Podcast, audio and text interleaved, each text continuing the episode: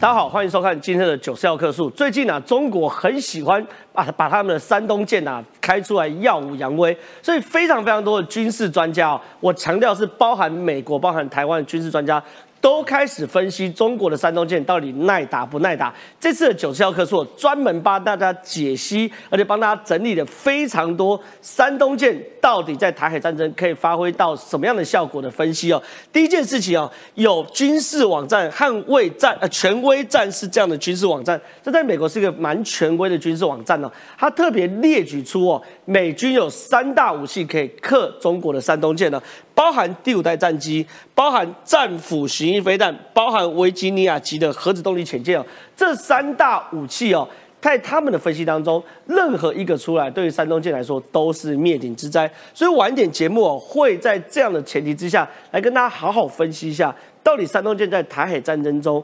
可不可以发挥作用？另外一件事情，大家都知道，我们每次打仗都说靠美军，靠美军，其实也不能全靠美军啊。台湾的军队或者台湾对于飞弹的自主研发能力到什么程度？来给他看一下，中共航母杀手在台湾中科院秘密研发熊山改良版，威力加倍哦。大家都知道，熊山飞弹也不能说是一战成名，它其本质上是个悲剧。熊山飞弹第一次让世人广为人知，是来自于是有个小兵啊误射熊山飞弹。发现熊山飞弹的这个巡标器有这样准到连渔船都可以打穿，那时候大家就觉得说哇，熊山飞弹其实真的蛮厉害的。可是此时此刻的熊山飞弹跟当年的熊山飞弹完全不一样了。这份来自于《晋周刊》独家报道跟大家讲啊，熊山飞弹早就在秘密改版哦，两个专案，一个叫做熊航专案，另外叫做熊准专案呢。熊航专案呢是发发展中啊。两千公里的近极音速的反舰飞弹，雄航专案是什么？射程增程八百公里的超音速巡弋反舰飞弹呢？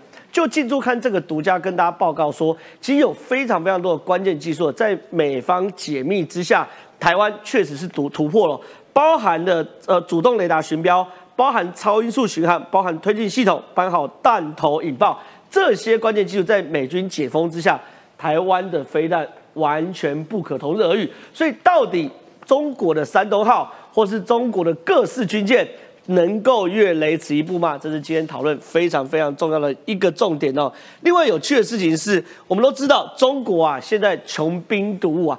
不断的跟俄罗斯联手啊，不断演习啊，不断的这个有各式各样的军事扩张。可中国现在最大问题是，它的国内经济能够支撑住它的军事扩张吗？来看这篇新闻了，“一带一路”大窟窿哦，多上四倍，不良贷款激增到七百八十五亿美金。所以你也可以知道。中国过去交朋友方式是拿钱交朋友，可中国内部经济我们讨论过太多太多问题了，不管是房地产的问题，不管是科技业的问题，不管是外资外流的问题哦，所以到底中国经济能不能支撑住中国这样的强兵黩武呢？我们今天特别请到财经专家邱敏宽来帮大家来去做解读哦。另外讨论完两呃美中台局势之后呢，还会讨论。国内的政治局势啊，很有趣。昨天我才讲嘛，侯友谊这次招楼到新加坡嘛，对不对？被人家爆料说，哇，拿五百万蛇银啊，马上招楼到新加坡。所以到底呢？因为最近有越来越多民调出来，所以到底郭台铭能不能弯道超车侯友谊？朱立伦葫芦里在卖什么药？我们节目都来跟大家好好的讨论哦。所以喜欢我们节目的话，千万不要离开。进入节目讨论之前，现在介绍今天来宾哦。第一位是这个资深媒体人黄创夏，创夏哥你好，真好，大家好。今天呢下午侯友谊就要出发了，对，所以我们呢各个媒体同业一定要盯紧黄建庭。哎，为什么？背刺二点零，仙人跳二点零，会不会黄建庭又不小心的说我们泛蓝的共识就是他，然后有一个人就要被背刺了？哦，对，因为这个国民党很爱。这个趁人家出国的时候给人家偷 偷偷捅一刀啦。对。但现在目前看起来，对于国民党内部好像对于侯友谊是比较寄予厚望的。国民党中央好像也比较有共识，就是要背刺郭台铭。所以我们慢慢来看下去哦。再是这个我们将军议员于北辰，北辰将军你好。真好，大家午安。哎，听说北辰将军跟这个新任的参谋总长梅家树是同年对进军校的。对，没有战院战院在念战争学院的时候，我们同一个年班。哦，同一个年班是。是同学。等一下，如果我们又等下落方会讨论一下这个。所谓新的军事的布局嘛，所以晚点如果有机会，也让于将军来补充一下。再是我们这个财经专家邱敏宽，敏宽大哥你好，三哥好，大家好。再是我们的台北市议员严洛芳，洛芳你好，Hello，大家午安，大家好。好，我们请这个于将军来到这个前面哦，因为状况是这样，我们最近啊，中国实在太操了，中国操短到动不动就把他们山东号拿拿拿出来耀武扬威嘛，对不对？可是美国是有非常多人在看在眼里，笑在心里的。为什么？因为你山东号的武装并不完备嘛，当然所以现在就有一个美国军事网站叫做权威战士哦，特别讲出美国海军其实有三种强大武器哦，任何一种拿出来，山东号都会挂在西太平洋。这应该叫做三种以上哦，啊，这三种是代表性的。所以我讲哈、航空母舰到底它的战力是航空还是母舰？那母舰没有战力啊，对，所以我说母舰是越大越好，因为它越大，上面所载的舰载机越多，它才有那种攻击力。我们看到一个黄蜂的窝，蜂窝里面没有黄蜂可怕吗？不可怕啊，对马上被摘下来，把那个虎头蜂的蛹都拿出来泡酒。对它可怕是它这种虎头蜂窝里面飞出很多的虎头蜂，对蛰到你会要人命。对所以航空母舰最可怕是什么？它上面的舰载机，哦，而山东号二十五架，对，歼十五，跟这个可以七十架以上的 F 三十五，你看看差多少？对，差太多，等于说它的整个蜂巢里面只有二十五只。蜜蜂 对只有二十五只虎头蜂，而且呢，它的飞出来的飞行的高度跟载重量还受限制。对就是这个虎头蜂不能飞离蜂窝太远，对你跑离蜂窝，它就不追你了。它的油不能加太满，对，油不能加太满，但不能载太多。对，那可是 F 三十五完全不一样。是而且它不止这个是舰载机，它在中国可能山东号的作战领域，它四周都有部署。哦，所以说你看，它可以从关岛，哎，是，可以从日本，是现在可以从菲律宾，是甚至来自于从日本整个西南诸岛的马毛岛都可以出来包含伊拉国岛等等都有可都可以出来。所以我围的是一个虎头蜂窝，一个傻大个儿对，上面只有二十五只虎头蜂的。可是美国的战机除了本身的航母上面有七十架以上，它在各个小岛上都有。对，所以它是很多分散的蜂窝在到处，对到处都可以飞出来。你的歼十五一飞起来是被围殴，哎，是是被若干只强力的这个飞攻击机围殴，哎，是所以说这个 F 三十五跟 F 二十二二，它打成了这个，不要说打成山东号，打残了、嗯打残控制，让你吓得不敢起飞就够了。你的山东号的战机 F 歼歼十五起飞不了，那有什么用？是起飞不了，一点用都没有。好，第二个我们讲到第二个武器叫导弹。哦，哦，它的导弹是什么？它其实很多人说，哦，这是不是在讲这个鱼叉？不是，它讲战斧。哦，他是说美军海军驱逐舰和巡洋舰发射的战斧导弹新变体有什么差别哎，？什么叫新变体？你知道？其实战斧导弹当时最厉害的就是舰，一从这个军舰上去打军舰，舰对舰最厉害。对因为哈、这个导弹打出去之后，它不是像我们一般导弹是个抛物线。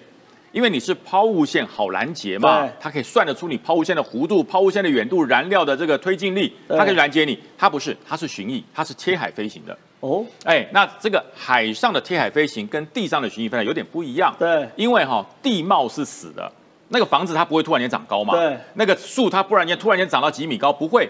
可是海浪是活的，对，它如果你过去一个涌上来两层楼，你的飞弹巡标器如果没有办法随着涌这样的波浪这样走，你就从飞弹变鱼雷了，就就进水了，进水就完了。对所以说它的变体是会随着海上的涌来改变它的飞行姿态。是所以说它变体，然后变体第二号是什么？它不是从军舰上发射，是从潜舰里发射。哦，对，那你看它的飞行本来是九百多英里，现在增加到一千八百公里哦。哦它飞得又远，又可以随着海上的海浪、海涌改变它的飞行速度。那你要怎么去抓它？对它不用太快，它不用飞太快，因为它是会躲的。对，它会躲的因。为你雷达根本侦测不到，哎雷达侦测不到，因为雷达你从舰体上去发，它有个死角。对，那你地球是曲面，对你贴着海，它要怎么侦查？而且呢，它是随着涌在动的。对你可能前面侦测到被涌挡住了，可是涌一下去，它出来了。是所以它有这种随着海貌改变它飞行姿态的特色，所以它可以打到你的山东舰，而且山东舰你防不住嘛，对你拦不住，再加上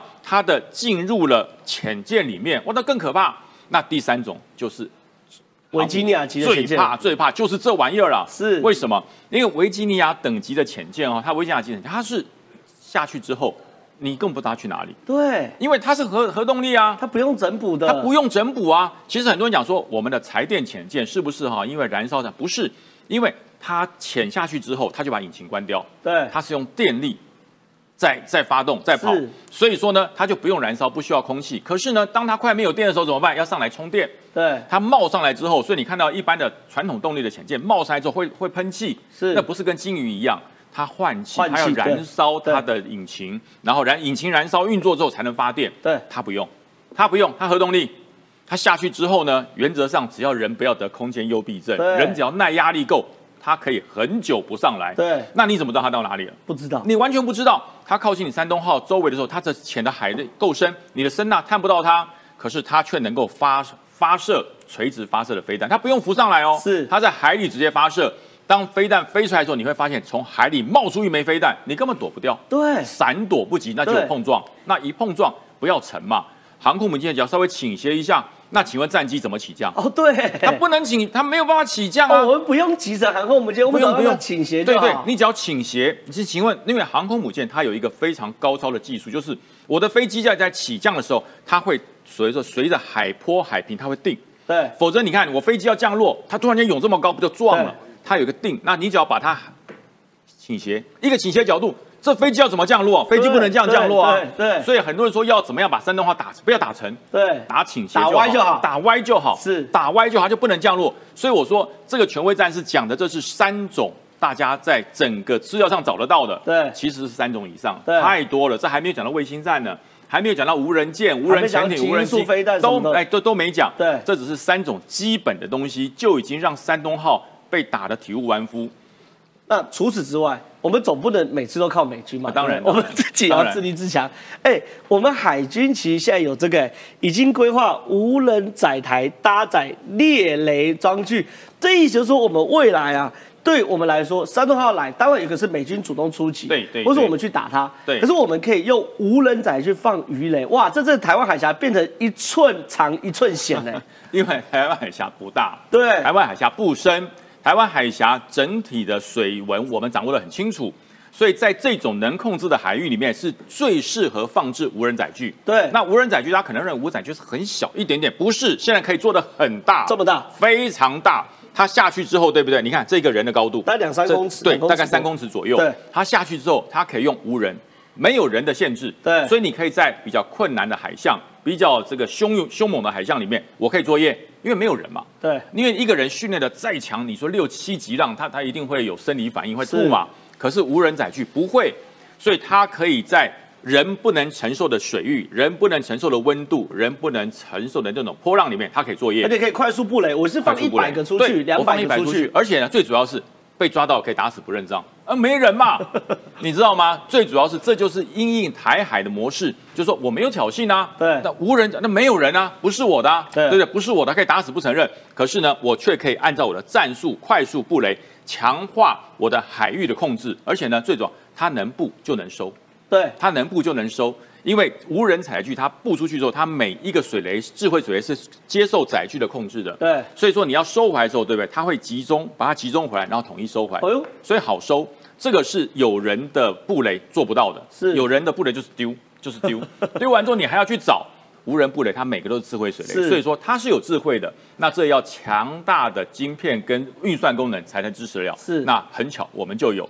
那我再讲到哈，很多人说啊，我们要作战起来，我们的弹药在哪里？对我们的资源在哪里？我们的作战持续在哪里？最近大家只看到说有二十五家美国的军火厂商到台湾来，来干嘛？你有真的来兜售吗？来兜售就太 low 了啦。哎，他们这次是来寻求合作的，这蛮厉害的。正好你讲对了，因为我们中科院我们的军火能力前进到全世界前六十名，对，那现在是一直往前进中，已经进入前六十，我觉得五十名都不难。对因为我们有市场，我们有生产量，我们有技术。那美国看到了啊，对美国这二十五家厂商心想，我如果跟你合作，我不需要千里迢迢从美国卖过来嘛，我到这里要我带带来关键的技术，我带来关键的零件，跟你结合，就成为一个发展的一个一个新的产品。这个产品台湾能用。美国也会借由台湾非常精准的计算，还有我们飞弹前面这个陶瓷的这个头是美国做不出来的，哦美国做不出来，对对对都都我们做的，对，我们做的，对有这种技术，加上美国的运算，再加上我们本身机体电路，我们这个晶圆的能力，那你看来台湾做有什么不好？而且最主要是台湾需要，是台湾需要，台湾需要做出来之后，所以很多人讲说，哎，我们确保台湾怎么样最快？自己做最快，对自己生产最快，而且自己生产，我们包含美国提供我们一个重要的资源，就是如何储存这些弹药。哦，我们会做。但是如何精密的储存，这个需要美国协助。你说储连弹药的储存都是美很精密，非常精密。就是我们通常会做，我们做一枚、两枚、三枚，不是摆在一个恒湿恒温的就 OK 了吗？不不不，跟红酒一样差不多不行不行不行不行，完完全超乎我们对于红酒的看法。是，对它除了恒湿恒温之外，它还有定期的测试。对，你一个飞弹系统放在一个地方恒湿恒温之外，你要测试它的线路有没有问题。哦，所以它是持恒测试的。那这种测试跟所谓的储存都是一套的，也是能耗。对，它要让你的所有的武器随时可用，对，不要拿出来用说啊，糟糕了，故障了，没有，它要保持妥善率百分之百。对，所以这些军火商来了，除了制造之外，储存也是一个非常高深的技术。哦，对，我就来帮你做，是，然后我就不需要再把它放到别的地方或借放在第三地，不用，就放在台湾，然后要寻找地点、寻找位置，储存好之后运送方便，接站快速。这都是一些除了在制造弹药之后，这些军火商要提供的后续的协助与服务。那这些呢？所以你看，美台商会会长说：“哎呀，我告诉你啊，五月份将会有一票二十五家到台湾来。”它的代价是什么？它的目的是什么？就是要联合生产。对，所以为什么中共跳脚？对，对不对？我告诉你，这二十五家军火商到台湾来跳脚，会比裴洛西跳脚的还生气。所以以后二台呃台海战争打仗之后，就没有俄乌战争之后要运弹药的问题，我们自己生产就可以了。因为第一个，乌克兰当时虽然说它的陆运很方便，对，可是它本身包含了储存。包含了制造，包含了维修，还没有链接起来。对，所以说，因为它会修都是二十武器嘛。对，我给你标枪，我给你刺针，我只能使用。对，我不会侦测，我不会储存，不会生产，生产更不会生产。对，所以说这一套过来之后，就是整体最佳的方式就是自己做。所以台海的环境特殊，如果有一天中国解放军来入侵台湾，什么物资都要别人运，那不完了。对对，最好的方式我们自己会做，我们自己会修，而且我们的数量足够等到。国际社会来跟我们并肩作战，这才是重点哦。这真的很重要。谢谢于教授，我们请这个这个创耀哥来这边，因为刚刚讲这个东西哦，是开胃小菜哦。因为我们是有概念的。我们先讲美军其实早就有杀山东号的这个太多。美军是全世界最会做航母战争的国家。二战时候就跟日本打航，在在太平洋上打航母战争。后来日本挂跟苏联打，后来自己在做准备。那台湾呢？台湾也有努力嘛。我们无人的鱼雷什么的生产弹药，可你说这都是毛毛雨，这都。是前菜，真正可怕的事情是台制航母杀手，中共航母杀手在台湾中科院秘密研发熊山改良版。他说这东西不是纸上谈兵，也不是说什么我们计划，是已经做出来了，而且连续二十次试射都试射到目标，二十次而且精准打中。如果从那个算统计几率，只要百分之百的一个命中。对，我们的熊山精准大家都知道。然后这一次呢，是告诉我们一件事情，就是呢，我们台湾在经济上有护国神山台积电嘛。对，然后现在呢有护国神弹。就叫做熊山飞弹，然后这熊山飞弹，为什么不叫护国神熊呢？会比较好听一点。护国神剑好了，好雄风家族，台湾的国防雄风再起，是哎这样子讲就会比较舒服了嘛。好，那这雄风家族是什么呢？首先先讲它的功能是什么？老共每次就说他动不动就要封锁台湾嘛，对，千机腾空，万箭齐发。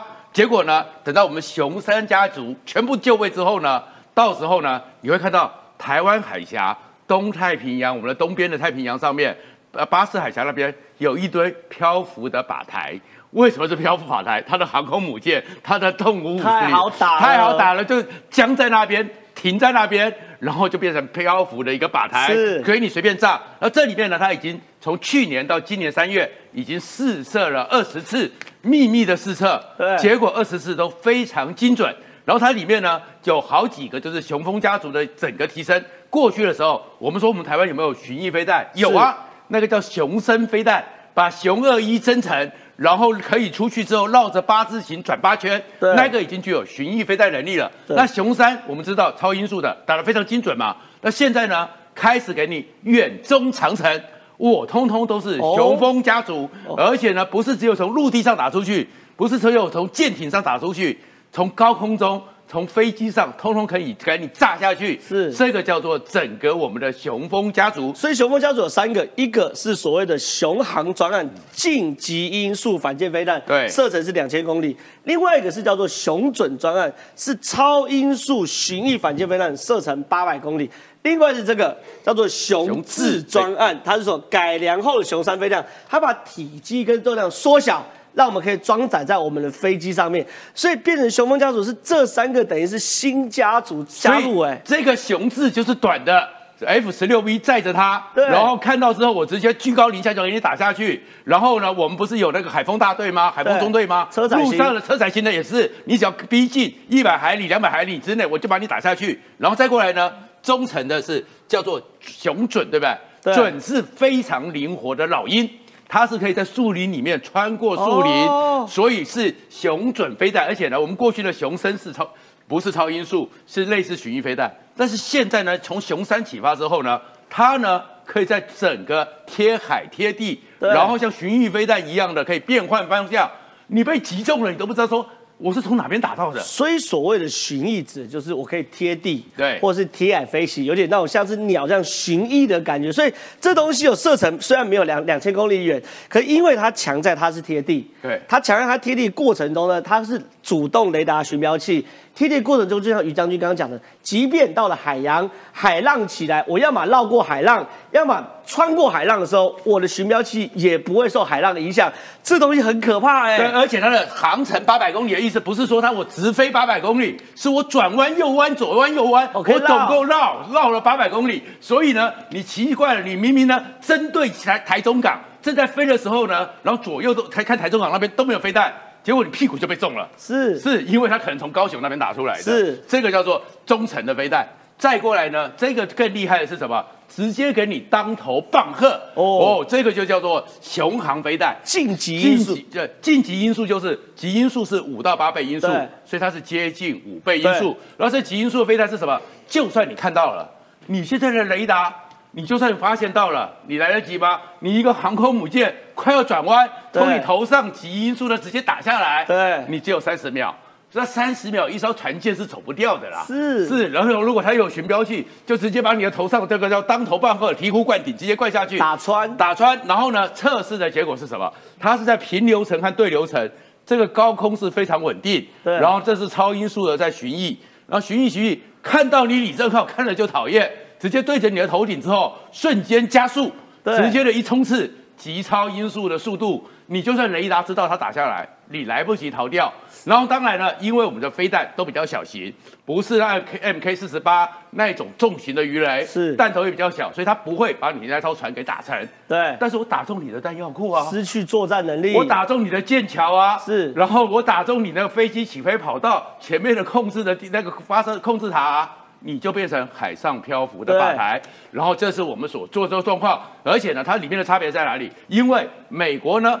就是你中国一直欺负台湾嘛，那美国以前呢限制台湾这个，限制台湾那个，就前一段时间之后，哎，这个不行了。美国呢解锁台湾十九项飞弹红区装置。哦哦，这红区装置是什么呢？就是镭射陀螺仪，所以你非常的精准了。那个里面的一个战略导航这样的一个状况，还有资讯通联，所以呢，他现在打出去之后，我们在这个里面飞射的时候，不是说他出去之后，我们开始有一些卫星，有一些船舰，对。那些的资料链 C4ISR，通通可以集中到他那边去，是。所以打得精准。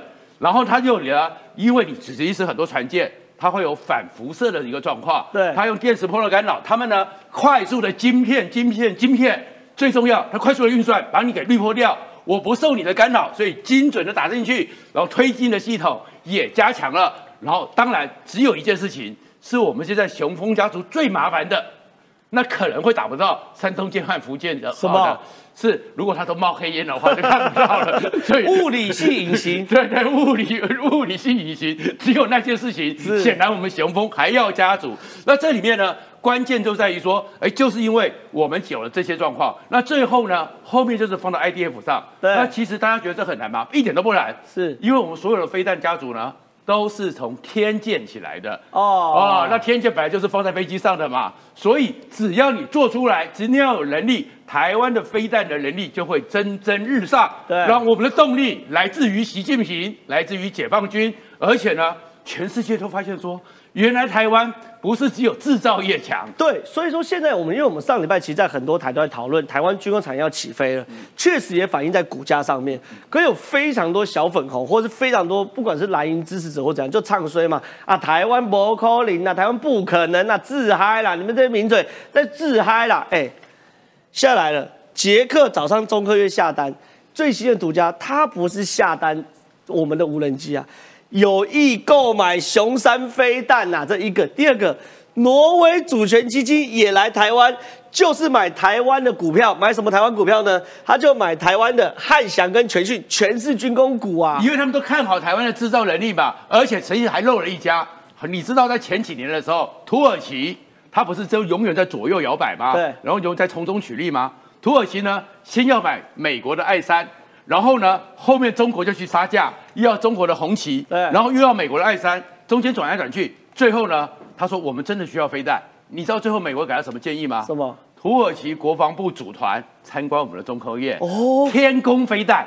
所以其实全世界的行家都知道台湾是有这个能力，是但是没有人把它整合起来，没有下定决心。现在讲实话，我们生产线既在扩张，但是如果你的真的像捷克，二零一五年那次医务社之后，他们就看上了，然后现在这么多的时候，就相当于一些航空展都看上了。现在如果有订单，如果有资金，你知道产生一个什么效果吗？市场化了，市场化了，那就代表着量产的能力增加了嘛，对量产的诱因增加了嘛。那台湾本来就是工具机大国，对台湾本来就是自动化大国精密加工大国。那接下来呢，无人工厂制造雄风飞弹。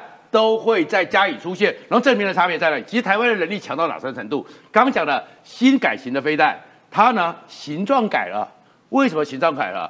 加了立中效果嘛，因为形状就可能开始再加了对。立中效果嘛，所以你就要去追它已经很难了，重量变小了，那是用了复合材料嘛，对。射程变远了，是因为我们的云母飞弹自己改良，自己重新装填固态燃料，对。学会了技术，而这些技术我们都有，那现在就是只要我们下定决心，当然现在是有个空窗期，这个空窗期就是如果在这几年之内，我们的生产线没扩张，我们的整个量还不够，但是再撑到二零二七，如果我们真的下定决心的话，有挪威主权基金，那没有其他国家的主权基金嘛？然后各国里面不会觉得说有这个状况吗？那捷克因为跟我们感同身受嘛对，当年的时候他们因为被张伯伦卖了嘛，对现在看到台湾被马克龙卖了嘛，所以他们一定也会很关心台湾嘛。对那只有捷克吗？立陶宛呢？对爱沙尼亚呢？芬兰呢？全世界会讲说，哎，台湾我们需要你。所以现在有个情况变成是世界有事，台湾有事，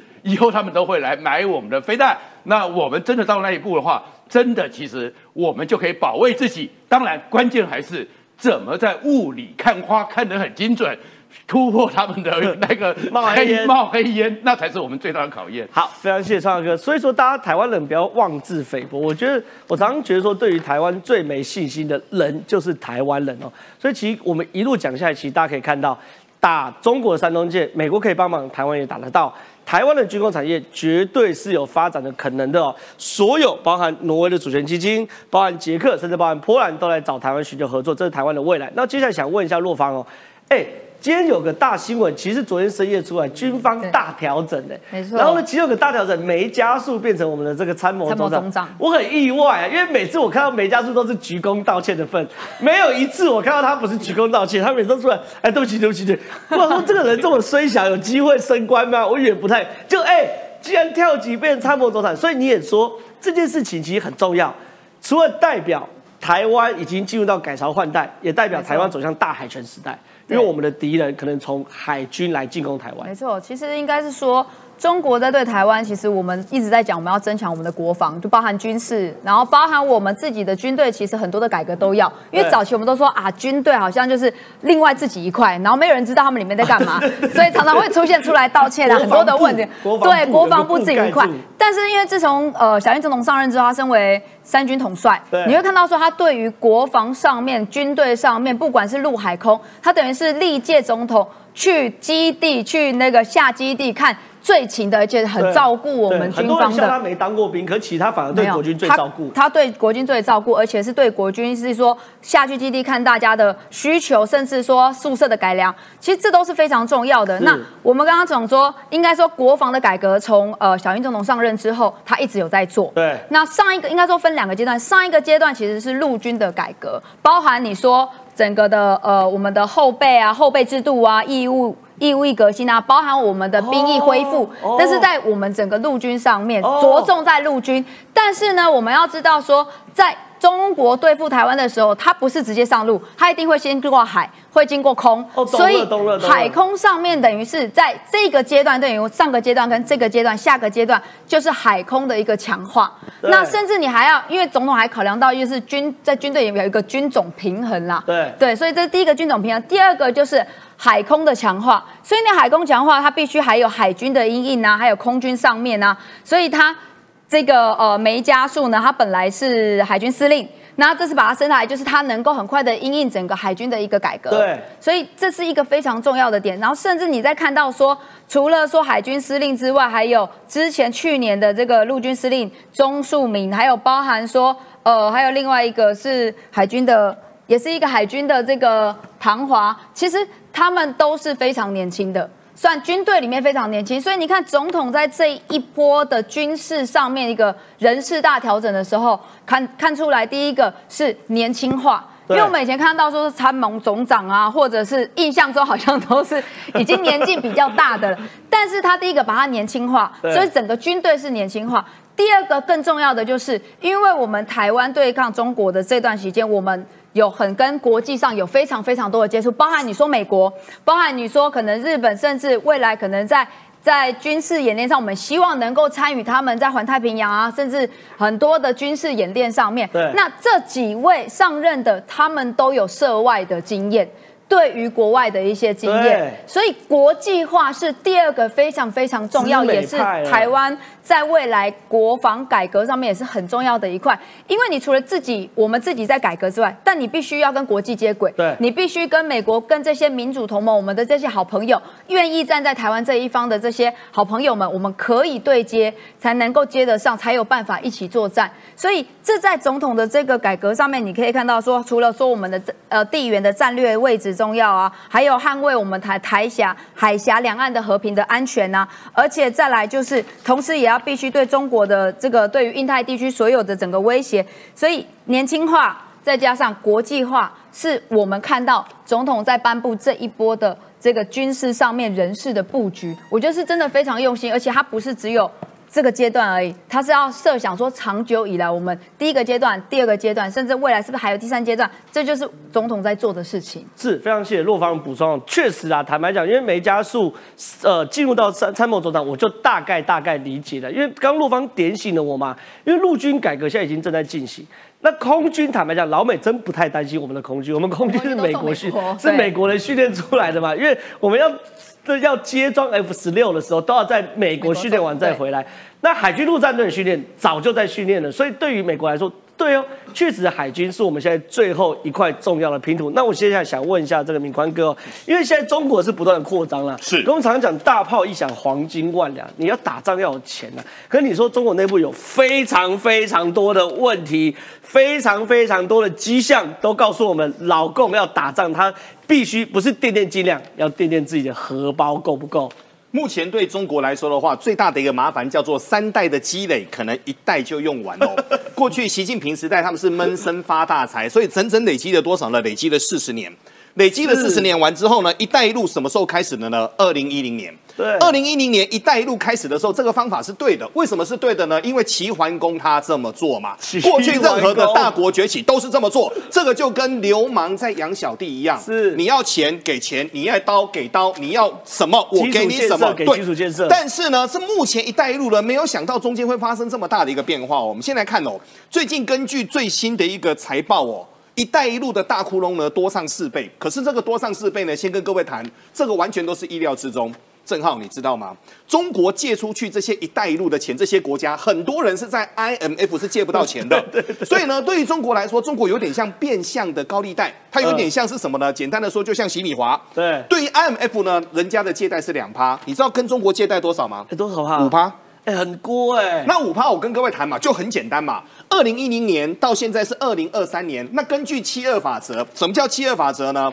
你哦，任何东西的数字，你把它除以七十二去除，就是倍数的一个成状况。对只要十四点五年，你的债务就多一倍。哦正浩，你欠我一百万，对不对？嗯然后你十四点五年，我欠你你五趴的利率，你都没还，十四点五年之后变两倍哎。那哎哎哎，那我插个话，反过来说，如果我们可以找到投资报酬率五趴的，对十四年后就翻倍，如果能找到六趴，以此类推嘛。零零五零零零五零，没有错，没有错。所以现在呢，重点就来了哦。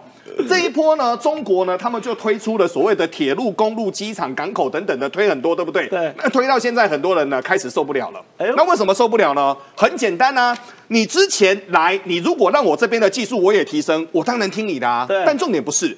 中国那时候去推“一带一路”的时候，最重要的一点是要他把他们国内过度的人工跟超额的一个所谓的设备往外推。对所以他们那时候建设的时候呢，很多的建设是中国人去盖，好多国家后面过了十年之后回想被骗啦、对，被炸啦、对那被炸完之后呢，现在要还或不还呢？所以不良的贷款据传激增，激增到七百八十五亿美美元哦。这个我换算成台币给各位看，刚好台币是两兆三千五百亿。大赖账哎，赖台湾一整年的 GD 那个的税收，哎没有。错，现在不是国家预算不止税收，对啊，我们国家预算一对啊，就这样就卡住了。所以第一个，这个是金融的一个重担哦。好，但对于中国来说的话，我认为现在问题不是这一则，现在是一则接一则哦。我再讲一个，最近比较少外文有，我认为这两天台湾会出来的。惠誉最近就谈论到哦天气异常。所以呢，现在的稻米的一个库存呢，是全世界有史以来最低的一个库存。对，你知道全世界买稻米谁买最多吗在？中国买最多啊，到处搜刮，没有错，那到处搜刮当中呢，目前买是跟前三国买，哪前三国呢？目前是泰国、越南跟印度，对不对？对这几国如果说哦，我自己人也要吃啊，我的稻米禁止出口啊，各位要怎么办？真的会完蛋呢。这个要怎么办？然后再来，我们再谈另外一个问题哦。中国十四亿的人口当中呢，就业人口大概是在四点八亿到五亿之间。可是现在呢，好几个问题。第一个，我们先谈清退令，八千万人卡在那边，然后呢不上不下。他现在就说，十八岁以下不能够做危险工作，六十岁以上的男生、五十岁以下的通通不能做。这个该要怎么办？那这么多人卡在这里哦，又有八千八百万人，现在所谓的哦，现在所谓的外送、外卖、打的，对这些要怎么办？所以这个都是很大的一个麻烦了。我们把前一页先讲完，所以现在就一折接一折。但中国大陆呢，今年第一年因为过年，对，所以过年呢，他们说哇，良好开局，庆祝行情啊，四点五趴，四点五趴。但目前呢，第一季的财政数字呢，真恐怖。为什么呢？这个国家大到令人会怕，你知道吗？财政部目前哦、这个是中国财政部的数字哦，他们单单三个月，对正好让你猜，他们的财政数字多多啊，少？他这边有也多一兆一耶，多台币七兆。台台币都要一兆一人民币，然后多哦哦哦哦多台币七兆，多台币七兆，就这么夸张。各位，十四亿人哦，但一个过年一个月就三个月而已哦，就多这么多。所以现在好多的问题，这个要怎么办呢？所以彭博才会说嘛，中国的复苏四点五趴还不错，但是不均匀。为什么不均匀呢？因为现在就是缺工业，通通压在服务业。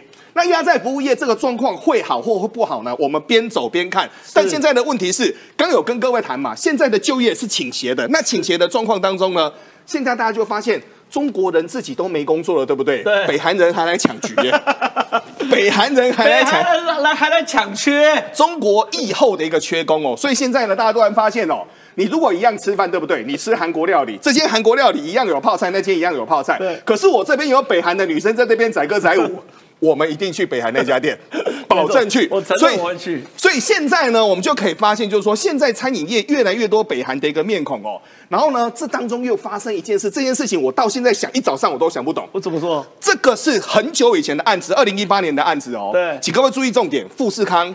富士康商店街倒闭，遭霸凌厂商。然后这霸凌厂商当中呢，好多是开面包店的，还有何家劲哦，各位就是展昭那个何家劲没有错。然后呢，还有 COCO 那个餐饮哦。然后讲老半天，可是往内一看，这个报告。二零一八年的报告为什么会在二零二三年要再露出来？这个是要压谁？要涨谁？所以呢，他说连涨店租赖账不还，但重点是富士康，大家想到的第一件事，他可是郭台铭啊，所以呢一环接一环哦。所以简单的说，中国这次疫后呢状况会如何？讲一个最新台湾的一个数字，台湾现在手机也卖不动了。台湾手机也卖不动，台湾手机呢，今年的三月份是创下近七年来最糟的一个数字会。不会是 iPhone 太烂了？每次都妈给我换颜色，我觉得是这个原因哦。所以呢 iPhone 不要闹了啦，这样谁买得动啊？所以呢，就现在的一个状况来说的话，各位不要以为说只有中国的经济不好哦，其实欧美台目前的经济都是下行的，但对于中国来说，压力就特别的重。好，非常谢谢敏宽哥哦。对啊，这卖不动，我觉得 iPhone 你要负点责任吧，对不对？我们消费者心声要听一听。好，那没关系，我们现在讲完整个国际的大局势后，来看看国内的选战。先来给大家播一则郭台铭、侯友谊跟韩国瑜的综合报道，尤其是韩国瑜，大家好好期待一下。我认为所有政治人物中最有可能还是韩国瑜，我们来给他给大家看一看。郭台铭访完美日，站出来喊承担，从国歌到国父遗嘱，还有中华民国棒球帽，满满中华民国派，拉拢深蓝选民。而喊舍我其谁的侯友谊，也想抢深蓝大饼。唱国歌、跟国旗敬礼、爱国家，这也是我们内化的东西。不让郭董专美于前，侯市长步调紧追，赶补国际学分。未来我们的挑战还很大。下午就要启程新加坡，照样出席市政会议。而这趟访问要见谁，保密到家，被视为选总统起手式。而会选择到新加坡，是因为过去新加坡领导人和两岸互动良好，是否借机定谋自己的两岸路数？侯友谊态度暧昧。台湾的国际情势，我们大家都很清楚哦。新加坡在整个一个国家的发展上，自立也自强的往前走。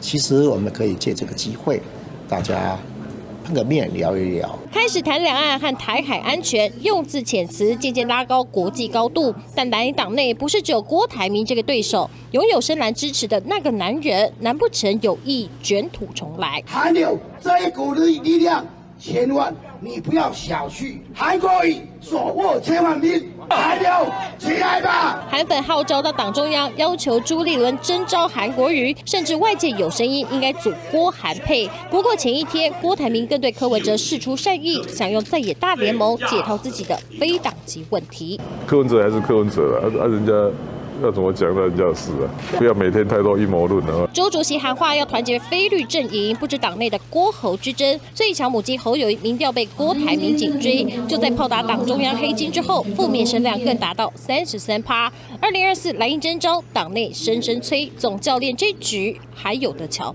哎，于将军，其实因为最近又有太多民调，因为每民调会一直滚动滚动嘛。最近又有台湾民意基金会的民调出来，看起来侯友谊还没止跌，而且在很多区域该输的都输了。比如说对赖清德来说，你看台南市赖清德四十一点九比侯友谊二十五趴，但是侯友谊输正常。桃园赖清德三十一点九，侯友谊二十七，桃园是蓝的哦，不意外我要讲这个桃园是蓝的哦，你是桃园，你等一下可以给大家分析一下。高雄市赖清德三十三点六，赢侯友谊三十一点多，三十一点二。六都以外的县市，赖清德是四十点九，大赢二十四点九。当然我不能这样讲，就等于说都会区、非都会区，我们比较粗略这样分然后非都会区赖清的大赢呢，从四十点九赢侯友谊二十四点九。那侯友谊有赢在哪里呢？新竹、台北跟台中，可是台中侯友谊也没有真的赢哦，侯友谊三十二点八，赖清德三十点六，所以你可以看到各区其实赖清德对侯友谊都是赢的，几乎都是赢的状况。侯友谊现在固守双北啊，这是他本命区，如果双北都掉了，那他真的不用玩了。我想问你将军啊，侯友谊最近真的有个很大的问题，大家都在讨论，他的危机处理真的是有问题中的有问题哎。罗有志的五百万，坦白讲，我觉得很好处理嘛，要么就告他嘛，对不对？要么就笑他嘛，告他怎么告？派他的刘荷兰最爱出风头的副市长去去按铃，然后臭骂臭骂罗有志一顿嘛，好，就告他；要么就笑他嘛，就说罗有志哦，这个我确实，我们当时副市长，我本来就要奉命协调很多选区，但我保证，如果是真的不止五百万，好笑他嘛，对不对？可处理的离大了，现在招了我到新加坡，所以你怎么看侯友谊有可能止跌吗？侯友谊最大的问题就在于找不到问题，这这这找不到问题，他到底有什么问题？他不不知道。是最大问题就是全身都问题对吗？他最大就是他他找不到问题对他自己还是全身都是问题，就感觉他没问题，就有一种病最难治，你知道吗？今天觉得全身不舒服，去医院那边检查完说你没问题，哇，这怎么办啊？那我就头痛、脚痛、屁股痛，全身都痛啊。可是医生一看没有问题，是所以侯友最大的问题是找不到问题，他不知道他问题在哪里。我讲哈，其实危机处理最麻烦的是什么？最麻烦的是找不到炸弹。哇，一个炸弹危机，炸弹在哪里？不知道。会不会侯友谊本身就是炸弹？呃，他 这个这个炸弹国民党要拆找不到炸问题，国民党要拆炸弹就把侯友谊拆掉就没事了。所以我我觉得最大的问题是幸好你已经被开除党籍，不然一定要再被开除一次。要要被再开除一次。所以我觉得侯友最大的问题在于哈，他面对危机的时候，罗有志这件事情这么明显的危机在这里，炸弹就在这里，你主要重点是找到高手来拆弹。最好的拆弹怎么办？准备好弹牌，呃，这这个盾牌，我就正对面跟你跟你拆了嘛，不然就爆盾牌挡住，要不然就把弹药拆掉。他是怎么样？他是回避耶。当你发现了有一个炸弹在那里，你身为执法者，你身为这个即将要参选的总统参选人，你不去拆弹，你迂回跑掉，那这个炸弹怎么办？让它这边爆炸，对它越炸越大。本来是小事，越燃烧越大，这是侯友谊的问题。所以侯友谊，你看他除了在双北、台中还有新竹赢之外，其他都输哎、对，都输，而且在桃园还输给柯文哲。哎，你说不意外，为什么不意外？我为什么说不意外？你知道？因为桃园很多人认为说桃园是蓝大于绿，其实不对。桃园是理性的选民非常多，很多理性的选民，他觉得我可以选人不选党。哦，哎，否则当时郑文对，否则郑文灿怎么会连续两次都高票当选对，两万多票变最后大胜这么多？你要说，否则我怎么会高票当选？这个低票哎，票变比较少哎。我跟你讲，我是被 我是被蓝绿回收以后才这样的，不然不止这样了哦是是。对，所以我才说桃园地区哈是一个非常理性的选区。所以当你面对了一个不理性的侯友谊。他可能还会选择的柯文哲的人比你还多哦因为他至少认为柯文哲虽然讲出来的话不见得让他欣赏，可是柯文哲至少说我会选他，再怎么样是台大医生，对对再怎么样台北市当满八年，有这是两件是打底，而且不会差啦。而且他即使他胡言乱语，他够勇敢，他敢说出他心中的话。是侯友谊是胡言乱语，不敢讲出心中的话。大家都知道你想选，大家都知道你想要拿国民党这张名门票，可是你却拐弯抹角说不出来。我跟你讲，那便秘会生痔疮，你知道很痛哎、是那真的很痛，很难过。所以说，为什么桃园这么多人想说啊，那我干脆支持柯文哲好，是这样的。那么侯友谊如果再继续这样子变变扭扭下去哈，他从新加坡回来以后，哎，这个哈。郭台铭的政策会生效哦。郭台铭现在打的是什么？尊猪攘猴，逢朱立伦都说你很棒，都说你很公正，都说你会赢。然后遇到侯友谊，他就尽量的低调的把你抹过，就说如果他赢，如果他赢，但是我相信我会赢，那就表示把你抹掉了嘛。是所以说郭台铭这种方式越展现出他想要争取这一张门票的决心，就越对比出侯友谊退弱、退缩、懦弱，不敢面对，再加上罗有志这个五百万的疑云加在侯友谊身上，他连拆弹的勇气都没有。你以后怎么样带着国民党去打二零二四的选战？这是他未来没有办法止血的最大原因。可是你觉得侯友谊现在出访新加坡，他到底有什么想法？他真的在新加坡可以见到他想见的人吗？他有可能通过新加坡而拉平他跟郭台铭在对外事务上的落差吗？见新加到新加坡去，我觉得是一个最安全的选择，但是却是一个对于选举最不聪明的选择，因为新加坡并没有明显的靠中或是靠美，它很它不明显，它两边都交好，因为新加坡是一个国际的运作的一个城市国家，所以它两边都交好。那你侯友谊去，你所代表的倾向是什么？到底是亲美，还是友日，还是亲中？你你去了跟没去一样，对你去了跟没去一样，你展现不出你未来要带台湾走的方向。所以说他去，我的感觉就是，第一个我有出国，第二个这段时间希望五百万的事回来就别再谈了。是好，非常谢谢于将军的分析。我想问一下洛方分析，因为国民党到底什么时候初选？哦，不应该说什么时候征召，都是一团迷雾，对不对？对他们自己国民党人也都想说，到底但是最近什么时候确实越来越明那个明朗了。昨天林涛在这边，我被我一直逼、一直逼、一直逼，他说出了六月初啊、这三个字。然后昨天呢，这个林嘉欣哦，国民党文传会的副主委，他是用官方的身份讲，对他说尊重郭台铭的规划，也会持续协调沟通，并且再次强调，国民党现有的规划就是三阶段，最重要就是与所有泛蓝非绿的朋友协调整合，最晚不会超过六月十八日，所以他也丢了一个时间点。最晚不会超过六月十八日，所以看起来就在六月初的时候，国民党会征召。可是现在才什么时候啊？四月中，现在四月十八，哎，刚好对，在对，两个月，还有两个月。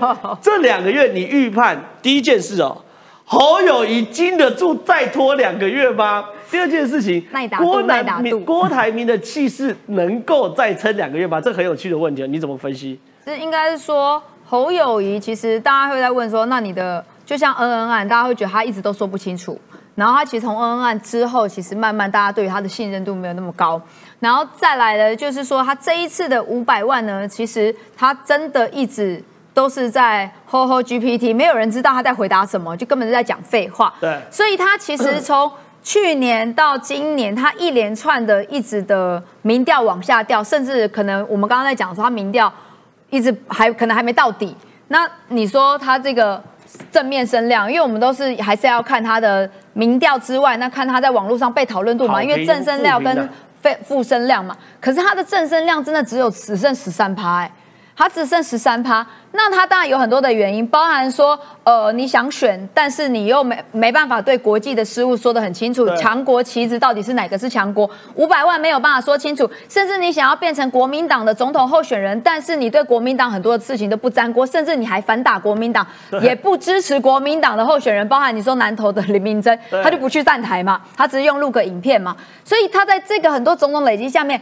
民进党本来就不会支持他，然后呢，中间选民在看他对于不如恩恩案或者是国际事务上面，没有人听得懂他在讲什么。国民党的人现在看到他就觉得说，你到底要不要选？而且如果你要选，那你还一直批评国民党，或者是说你对于国民党的支持者又不沾锅，那你又不去不去支持，所以他的他的正声量其实一直往下掉，也看得出来他在民调上面其实从本来最最强候选人的姿态40。几趴的支持度哎、对，本来那时候是四十几、五十几嘛，然后后来一路向下掉，掉剩下二十几耶剩下二十几。所以你看，这样这样，全台湾你讲六都好了啦，全台湾整个县市，民进党执政的有哪几个县市而已？台南、高雄、屏东。我都不好意思算。哎呀，等等等，算得出来哈。好，剩下的可是我们刚刚看说六都之外，其实是赖清德是赢的哦，对还赢侯友谊哦。那本来这是国民党执政，多县市是国民党执政，那为什么大家不支持侯友谊，反而在民调上面是赖金德会赢呢？对，对，所以我觉得这是侯友谊自己的问题，因为我自己觉得他自己本身就是炸弹啊，因为他很多东西没办法讲清楚，他很多东西没有办法明确的告知我们的台湾人民说，我他的路线是什么。如果他要当总统，他对于中对中国的路线，对于美国的路线，就像大家都觉得说，如果你要选总统，你要么去中国，要么去美国，对，他但是他去了一个新加坡，屌大家也不知道他去哪里。新加坡就是他一直都想要打一个安全牌，可是这个安全牌到底能不能持续？就民调来看，看起来是真的不行。因为慢慢，如果你要成为最强候选人，你很多东西要必须讲清楚，你要明确的表态。那我觉得最好笑的其实是说，韩国瑜居然突然出现了，对因为韩国瑜，我觉得他对于未来有没有一些想象？我觉得从他的脸书上，从上次他去罗明才那个活动上面嘛吧，开始被拱啊，选总统心痒，凉了吧？对，但会不会心痒？所以他在脸书上就出现说，未来他如果有什么公开行程，他都会在他的脸书上面告诉大家。哎，如果一个对于政治，我们这都是政治人物，我们大家都是嘛，对于政治有一些敏感度的人来讲，应该都会知道说。哎，你这些动作，尤其已经要接近总统大选，甚至要提名了对，你的这些动作是不是第一个你要唤醒国民党？哎，韩国瑜还有很大批的支持者，甚至会不会比侯友谊强嘞？因为侯友谊一直往下掉。对那郭台铭目前他也不是国民党内部的，也不是国民党嘛。那国民党自己内部有很多，像曾丽文他讲说，难道国民党有可能会提一个非国民党籍的候选人吗？也难哈。对，因为国民党历届以来其实都没有提过非国民党的候选人，包含在二零一零年那时候，高雄有陈菊、有杨秋兴，那时候还有黄昭顺，那时候大家就说这是高雄最容易可以拿回。高雄的这一国民党可以拿回高雄，但是国民党还是坚持不跟杨秋兴合作啊，他还是坚持提黄昭顺啊，所以你看国民党历届没有提过非国民党籍的候选人。那你说郭台铭这一块，国民党自己内部就已经有问题了。那即便我觉得这也是考验朱立伦了。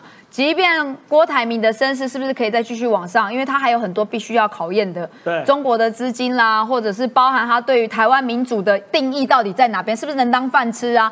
这些他都会被拿来陆续开始被问，所以他的民调是不是还会这么高？我觉得出场有时候漂亮，但是像侯友谊就是开高走低嘛。对那郭台铭是不是现在还会继续往下掉？那如果当韩国瑜现在浮出台面的时候，或者是他的韩粉一直喊、一直喊、一直喊，会不会出现韩国瑜的民调最后会不会比他们两个高？我觉得这也难说啊，因为韩粉是一个非常强大、意志力非常坚定的一群 一群支持者啦，一群支持者。所以我觉得国民党这个两个月的变化，我自己觉得可能变化还蛮大的。说不定你看侯友谊本来是最强的，然后一直往下掉，郭台铭也没有想象中那么强，甚至韩国瑜的话，那会不会最后出现说原来最强的是总教练，结果是朱立伦？他对美国也可以，对中国也可以，那是不是最后变朱立伦？我也不知道，这就是考验国民党自己他们内部的事情了。好，我想问一下敏宽哥，我敏宽哥有趣的事情是韩粉出来了。你看我的标题，这是小弟我下的哈，韩粉出征寸草不生，为韩举办选总统这是我当时讲的，所以我被出征过。这为韩举办选总统苏文炳天仪式，我跟你讲哦，各位，你各位国民党的参选者啊，我在讲这样，你各位国民党参选者啊，什么叫有梗？韩国瑜就叫有梗。今天韩粉的齐聚国民党中央党部抗议，这才叫做人嘛。上次十几个说什么去党章挺郭台铭，我都说十几个挺郭台铭能看吗？上一夫请吃饭都不止十几个了，对不对？好，这才是人，这第一个。第二件事情，台南市韩友会要干嘛呢？强调举办初选才是国民党的活路啊，落彩征招是实路啊，而且初选党员投票占四成，全民民调占这六成。重点来了，这个团体既然举办反战争要和平的升旗典礼，并举行了推荐韩国瑜选总统苏文秉天仪式啊，哇，韩国瑜选总统要。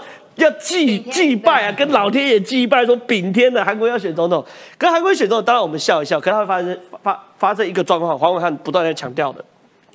黄汉说，上个月传出国民党内参民调有放入韩国瑜，当时就分析侯友谊的民调会被韩国瑜稀释，很简单嘛，两个人分跟三个人分就不一样，侯友谊会被稀释。果不其然，在正传媒最新的民调中显示，在蓝绿白萨卡多的状况之下，侯友谊的支持度为二十四，郭台铭为二十三，双方明显拉近，几乎在误差范围之内。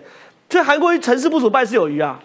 现在这个叫 K 加瓜表功哈，来，因为对时间剩三分钟，我讲快一点哦三个公子入京赶考，然后入京赶考呢，两个公子都已经好了。今天有一个公子呢，旁边的陪读说不对啊，这个入京赶考的是我啊。陪读说我才是真正的公子啊。所以现在发生什么事呢？他就呢赶快回国，跑到日本，跑到美国，然后回来之后呢，还要对着国父遗像，还要念国父遗嘱等等的那个场景，就让我想到了荣团会。但现在问题来了，各位问题来了。整个所谓的目前来说，郭董耐不耐打呢？郭董不耐打哦。哦呦，郭董不耐打哦，全台湾做投资界二十多年的很多的老人家，郭董其实唬人的资料也是多到抓不完。我举一个最简单的，他说他什么时候会退休呢？他两说百点，两百块。哦，两百块，两百块，什么时候？连连你这种年轻人也都知道嘛。红海200块然后呢，高雄的软体园区等等的。郭董有一个很大的一个问题，就是他习惯说话比他脑子还快，这不是坏事。为什么呢？因为他是一个生意人。那各位，你再去想哦，他这次为了回来，身子骨吃软的。可是哦，我们刚一直在谈论到台湾一年的总共政府预算是两兆八千亿、七千亿。然后呢，郭台铭一年生意做五兆，他这种人出门有飞机，欧洲有古堡，美国有地方专门在放他的红酒，他干嘛要出来选举场这个场子？这是让我想不懂的原因他呢。缺一个凯南格兰大道的总统府。哦哟，你听，所以我再讲一个最简单的啦。对于国民党来说的话呢，国民党其实现在呢，一切的纷争就是很多人都在乱。例如说，今天哇，整个韩国瑜的阵营呢，我们要韩国瑜，我们要韩国瑜，韩国瑜出来选选看好了，各位。韩国瑜如果没有拿下中间选民席，绝对不可能哎。所以呢，戏很好看，但严格来说的话，我做一个总结，这个叫软住几点美，搞老半天，人家赢家早就在山顶上哈哈大笑。你们继续乱吧，你们继续乱吧你不要你不。要乱做总结，赢家是谁讲清楚，不要给我留伏笔，自己开的头自己。好了，那我赢家我自己说哈，很多人都说，那我我在这边我不属蓝，我也不属绿，我是一个股民嘛。对对对那很简单，马英九时代的时候股市是九千，对蔡英文时代的话，股市一万八。对然后呢，我们再看哦，对于议题的选举的一个能力，对于整个资金引进的一个能力，再看看美国爸爸、日本的这个大哥哥，他们通常会把资金。会把整个所谓的权力给谁？所以很简单的，就目前来说，赢家我个人认为是赖清德啦。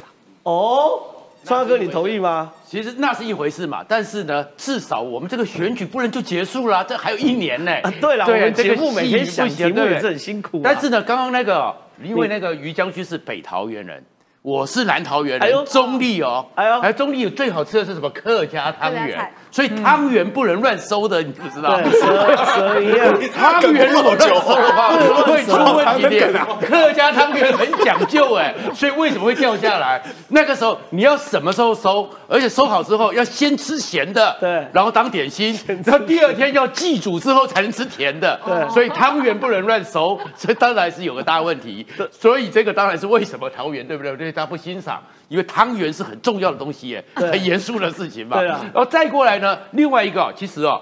整个国民党的结构，我们知道民进党是很定的嘛，是那整个国民党结构，他们其实是这样子，台湾是很好玩的。他们现在朱立伦他们逻辑是这样子：非绿大于泛蓝，对泛蓝大于国民党。对哎，结果有一群人就不爽了，你错了，怎么会是三段论呢？是四段论哦，呐、是这群人。对，这一群人是非绿大于泛蓝，泛蓝大于韩韩流，韩流大于国民党。哦哦你们怎么可以把这个韩流给放掉呢？所以他们要跳出来，要跳出来，这场戏就好玩了。那现在侯友谊呢，就是不耐打嘛。对你明明那个什么朱立伦呐、黄建庭呐、柯志恩呐、帮你用消息面拉抬，跟股价应该要拉过拉的飙起来的啊、结果你飙不起来，这个方哥就知道嘛。十三、十四号那个民调，就是人家在帮你做消息面嘛，对内线交易嘛，结果你才赢过台零点七。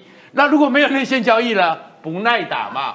所以其实侯，你看到他没有被拉起来，这叫做基本面不行。对但是基本面不行，他现在呢找到了一个救星，那才是他现在的关键。什么？这个救星叫做什么？马维拉出来了。哦哦，所以他要去新加坡、香格里拉香格里拉，新加坡是什么地方？马习会的地马方习会的地方，孤安会谈的地方，对九二共识的起点。所以他不需要带记者去，他不需要怎么样去那边缅怀九二共识，朝朝觐马习会。哎，这个时候就是马英九现在这个力量，他想要把他拉起来，哦拉到他身边，哦所以突然之间，他这是他还有一帖灵药是马英九，马英九嘛，对不对？马英九现在不是那个我长得这么帅，你不能怪我嘛，对不对？对所以他现在就是抓马英九，九二共识。然后马英九呢，也许不能怎么样，但是马英九会出来啊。郭台铭九二共识，侯友谊九二共识，有道理哦有韩国瑜九二共识，压死国民党嘛。那结果也许不能拉抬侯友谊，但是可以把其他人给干掉啊，给他继续拉下来啊。最后就一个平衡嘛。然后所以其实现在侯友谊在玩这招，不过呢，他去新加坡也是对的啦。因为他出去之后，他至少没有去那个什么啊，像是那个巴哈马啊或巴拿马啊，因为像时候像上次刘荷兰就是巴巴基勒斯坦跟有没有巴基斯坦巴基斯坦讲不清楚。如果他现在选择了巴哈马或巴拿马，我也很担心他讲错。是所以现在侯友谊就在拼，他就是跟马戏派靠拢。哎，我觉得有道理哦。然后跟马戏靠拢了，哎，至少有一件事人，就是有人说，哎，看起来你这小子符合某个风向哦。哎，那时候那当然，中国是那个宋涛会觉得谁比较符合大业，中国的力量就进来了。中国的力量就进来了。所以呢，另外有一个一直在提他的媒体又得到了鼓舞了。是所以呢，你上次帮郭台铭数，他是被十七批嘛，对不对？对那现在我们就啃着看马，如果侯友谊在新加坡朝觐马英九之后，马英九路线之后，明天我们后天紧着看。